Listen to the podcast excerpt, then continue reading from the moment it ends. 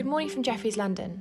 You're listening to Jefferies EMEA Market Minutes, a daily podcast brought to you by Jefferies Equities Cash Desk, where we offer our perspective on European markets so far.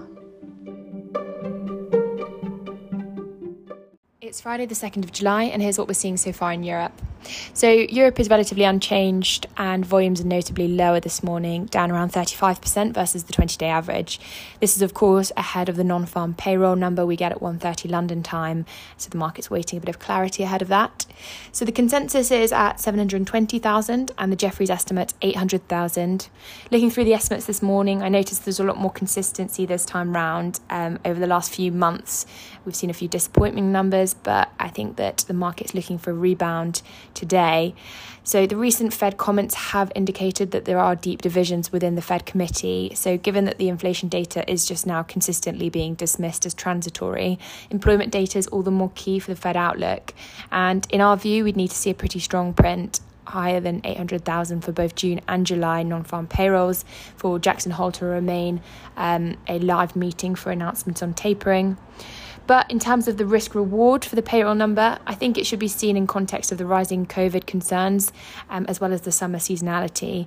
So any sell off in a strong number would likely be faded over the next coming days as the Delta variant uh, concerns prevent any meaningful sell off in the bond market but um, a rally on the week a weaker number might be longer lived given the summer seasonality.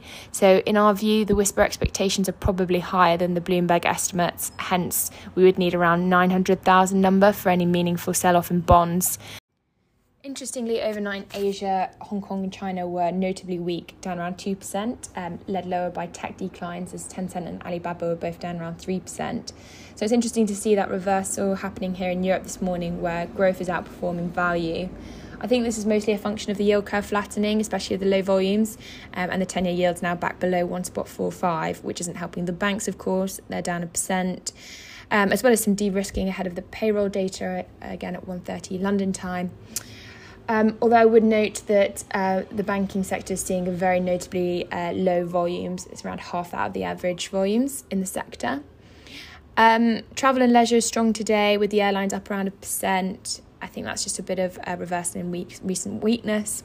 Interesting to see though that energy is still underperforming with the rotation out of value, despite crude holding the $75 per barrel uh, that we reached during yesterday's session. So OPEC, the OPEC Plus decision is now being postponed on the production increase after the UAE blocked a deal from Saudi and Russia um, that they was proposed.